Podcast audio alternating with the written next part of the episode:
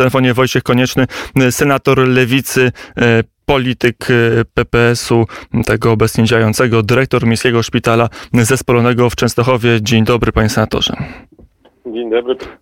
Dzień dobry Państwu. E, na pewno dużo powiemy o służbie zdrowia, ale najpierw e, pozwolę sobie zapytać o e, sprawę Romana R, Romana G i, i Ryszarda K, bo mamy sprzed sekundy informacje, które podaje Polska Agencja Prasowa, że jeden i drugi dżentelmen dostali zarzuty, zostały im przedstawione Romanowi G w szpitalu, gdzie przebywa. Jak lewica odczytuje ten ruch, na ile on jest dla was polityczny, na ile po prostu jest realizacją zadań państwa wobec osób, które mogły naruszyć prawo?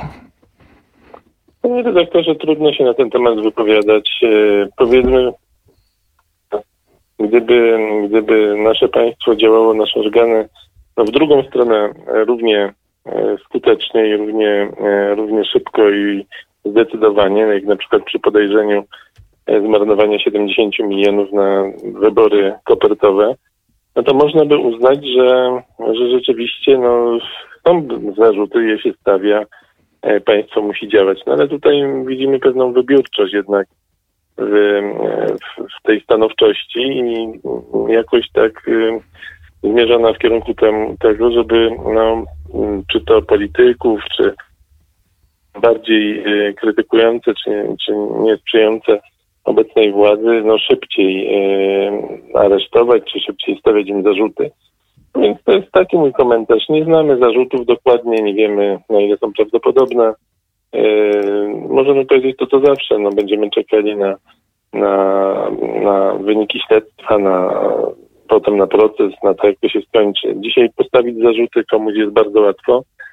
E, natomiast bronić się jest już, już trudno i długo to trwa, więc e, nie wiemy. E, ja nie znam tutaj szczegółów tego śledztwa, dokładnie zatrzymania mecenasa Giertycha. No, mm, trudno mi powiedzieć. No, to nie jest człowiek związany z lewicą, mm, kogoś, kogo zna, kto jest nam znany i możemy jednoznacznie się wypowiedzieć w tą czy w inną stronę. Niewątpliwie okoliczności i i sposób zatrzymania też nie wiem, czy jest, y, czy to było potrzebne. No to jest jednak mm, pan mecenas Giertych jest osobą znaną, publiczną i sądzę, że na wezwanie prokuratury by się stawił i, i wszystkie informacje byłyby udzielone i czy potrzeba tak spektakularnie zatrzymywać no nie jestem pewien, czy to jest wymagane. No tak jak mówię, dla mnie, dla mnie pan mecenas kluczył przy zatrzymaniu, czy, czy nie stawiał się do prokuratury, no to by o nim bardzo źle świadczyło i nie sądzę, żeby był um, kimś takim z, z tego oglądu politycznego, który takiego, który mamy na jego temat. Mm, chociaż akurat w przypadku Ryszarda K. to już jest to człowiek z lewicą co nieco bardziej związany, dość bliski, znajomy, nawet można powiedzieć kiedyś przyjaciel Aleksandra Kwaśniewskiego, no i biznesmen, który nie pierwszy raz budzi wątpliwości i nie pierwszy raz ma problemy z wymiarem sprawiedliwości, ale już pana Ryszarda K. zostawmy, bo to postać bardziej na kartę historii, ale oczywiście sprawa toczy się teraz kwestia znacznie znacznie pewnie ważniejsza, na pewno ważniejsza dla Polaków kwestia pandemii koronawirusa. Kilka dni temu, sześć dni temu powiedział pan, że z taką liczbą zachorowań co do zasady, wtedy to było 5 tysięcy dziennie, służba zdrowia sobie poradzi. Przy dwukrotnym wzroście już e, nie. E, tak pan powiedział dla, na, na, na antenie radia. Dla ciebie, na ile ta sytuacja obecnie, wczoraj 8, dzisiaj 7 tysięcy, ale przy znacznie mniejszej liczbie testów wykonanych jest już sytuacją, z którą Polska, Polska Służba Zdrowia, polskie szpitale po prostu sobie nie poradzą? No, panie redaktorze, mamy teraz, y, to, to znaczy, dla mnie to nie jest jakaś nowa sytuacja, e, natomiast myślę, że większość społeczeństwa te nagrania z karetek z Warszawy, jak odbywa się przekazywanie pacjentów z karetek do szpitali, jak bardzo nie ma miejsc, jak krążą między szpitalami. Dla mnie to jest sytuacja, e, no, można powiedzieć, codzienna od od jakichś dwóch, trzech tygodni może nie jest tak źle, e, bo ja pracuję w Częstochowie nie jest to tak aż, ale fakt faktem, że e, dwa tygodnie e, mijają, a my nie możemy e, przekazać wszystkich pacjentów z oddziału geriatrii, gdzie, gdzie rozprzestrzenił się wirus i, i nie mieliśmy możliwości przekazania tych wszystkich pacjentów. Jeszcze jedna pacjentka w szpitalu, gdzie właściwie już minął okres choroby, czyli prawdopodobnie można przyjąć, będziemy ją badać, czy już nie, nie, nie wyzdrowiała po prostu leżąc na oddziale, gdzie nie powinna leżeć, bo powinna być w szpitalu zakaźnym. Ale a te osoby powinny, nie wiem, na drugi dzień trafić już do dedykowanych e, miejsc, a tych miejsc nie ma, brakuje ich cały czas. One są tworzone, dlatego że są przekształcane oddziały e, szpitalne w oddziały zakaźne, ale czyni się to za wolno. E, też tam nie ma personelu. Personel nie jest gotowy do pracy w warunkach, ale pewnie będzie pracował, bo, bo to ma zrobić. Natomiast no rzeczywiście to powinno być zrobione wcześniej. Jednak, yy, no, owszem, no mówiłem to niedawno, yy, ale tak naprawdę to, to te takie ćwiczenia tego, co się może stać, to powinno być przeprowadzone w maju, czerwcu, lipcu y, powinno się wysnuć odpowiednie wnioski. Panie Sadorze, o to chciałem też zapytać, na ile y, polski rząd, polskie państwo mogło się przygotować wcześniej, na ile y, jest prawdą, że rząd przespał te kilka miesięcy, kiedy pandemia była mniej dokuczliwa dla polskiego społeczeństwa, a na ile to po prostu się dzieje w biegu i na ile niektórych procedur nie da się przetestować w czasach lżejszej pandemii? Znaczy, panie redaktorze, nie chcę skupiać się na krytyce, dlatego że oczywiście moglibyśmy całą audycję poświęcić krytyce tego, co się wydarzyło i co się nie wydarzyło. No ale e, fakt faktem, że no, uważam, że powinny być przeprowadzone takie, nazwijmy gry wojenne, no, których najprawdopodobniej nie było.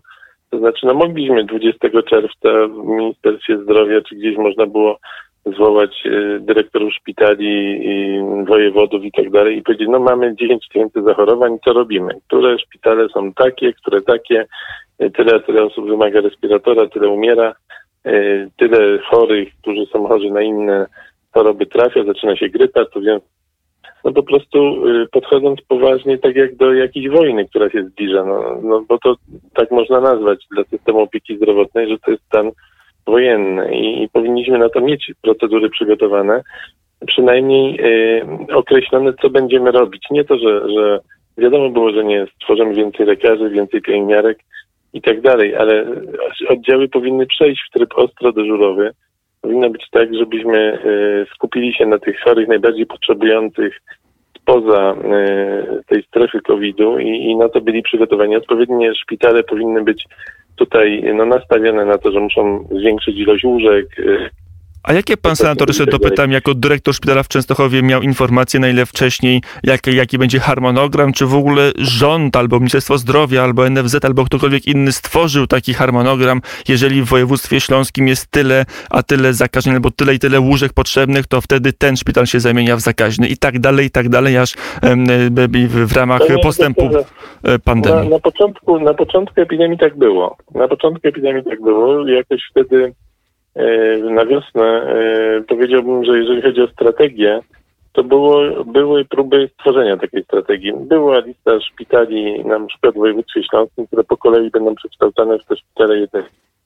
Nie musiało się to stać, bo nie wszystkie zostały przekształcone, bo nie było tylu tych pacjentów. Wtedy ta epidemia dzięki temu lockdownowi jednak wyhamowała.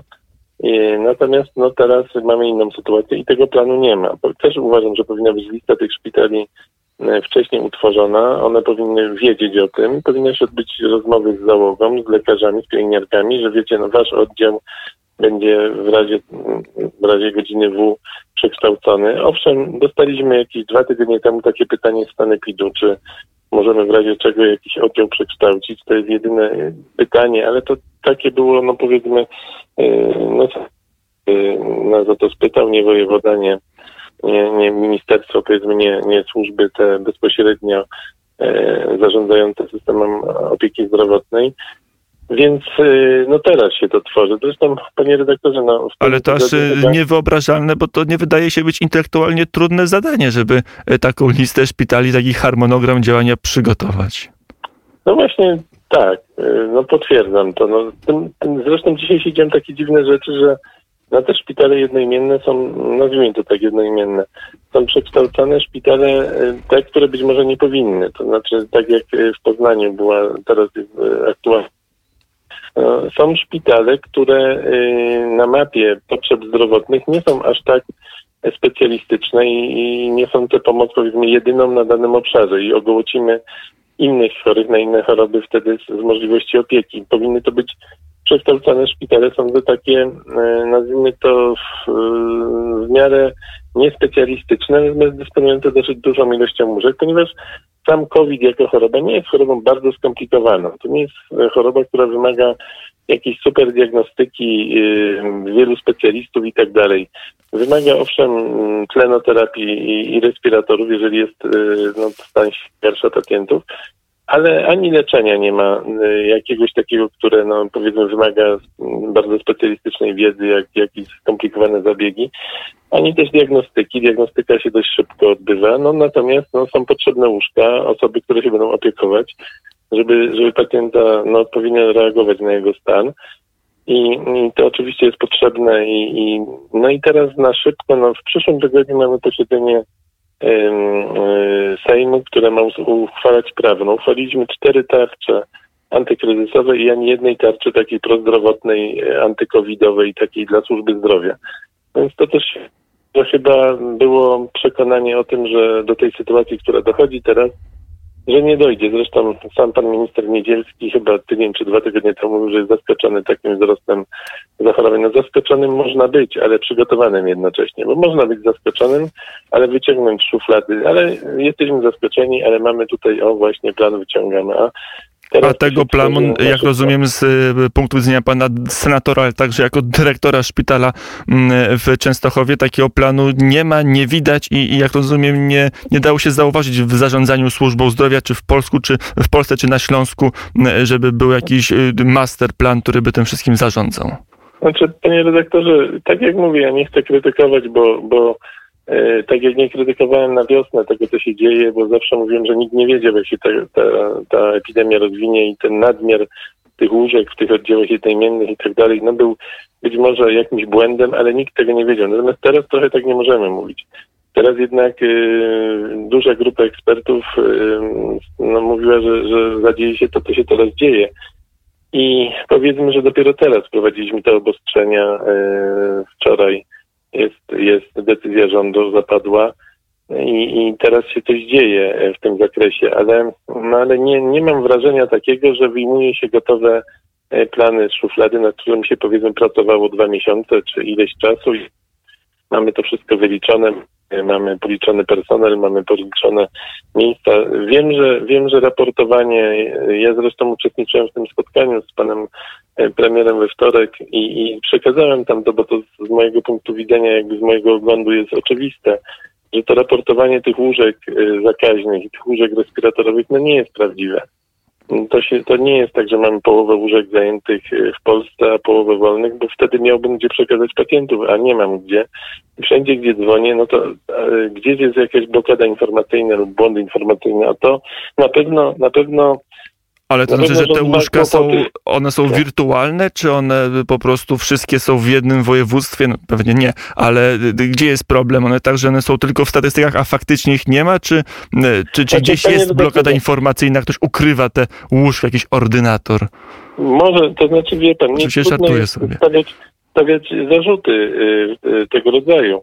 Ja powiem, co było, y, co było y, niedawno, kiedy we wtorek w zeszłym tygodniu kontaktowałem się z NFZ-em, który dysponuje wiadomościami na temat ilości wolnych miejsc i bo chcieliśmy tych pacjentów przekazać z geriatrii właśnie i wtedy y, według NFZ-u było wolnych miejsc w szpitalu w Raciborzu, a kiedy nasz lekarz zadzwonił do tego szpitala, to dowiedział się, że nasi pacjenci trafiają do kolejki, mają 14, 15 i 16 miejsce y, do przyjęcia.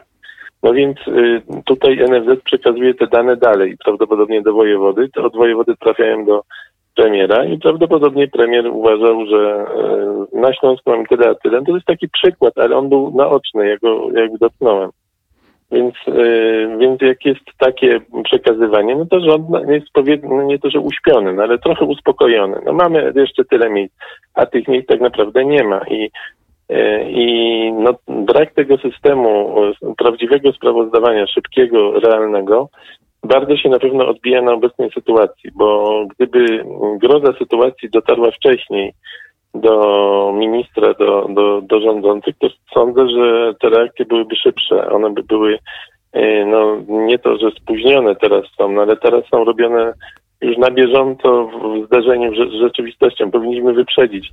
Powinniśmy pomyśleć o tym, co będzie za dwa tygodnie, a i na przykład w naszym szpitalu staramy się tak y, myśleć, mimo że nie mamy żadnych instrukcji od wojewody ani od nikogo. My y, no po prostu sami przewidzieć to, co się stanie i dostosować szpital y, i raczej to będzie w drugą stronę, że, że, że po prostu na dole trzeba się przygotować zanim przyjdą jakieś polecenia z góry, bo te polecenia będą raczej już spóźnione. Mm, to jeszcze ostatnia kwestia, panie senatorze, mm, kwestia związana z zapowiadaną, jeszcze nie ujawnioną i nawet nie wiemy, czy ona będzie na tym nadzwyczajnym posiedzeniu Sejmu we wtorek przedstawiona ustawy mm, dla służby zdrowia. W Radio Wnet marszałek Telecki mówił, że ona ma e, trochę jakby zdyscyplinować lekarzy, bo e, marszałek Telecki podkreślał, że tu są pewne problemy, zresztą nie tylko on, że nie wszyscy medycy są tak zaangażowani, jak być powinni, no i że e, tutaj izby lekarskie będą jakoś zobligowane do e, mobilizacji rezerw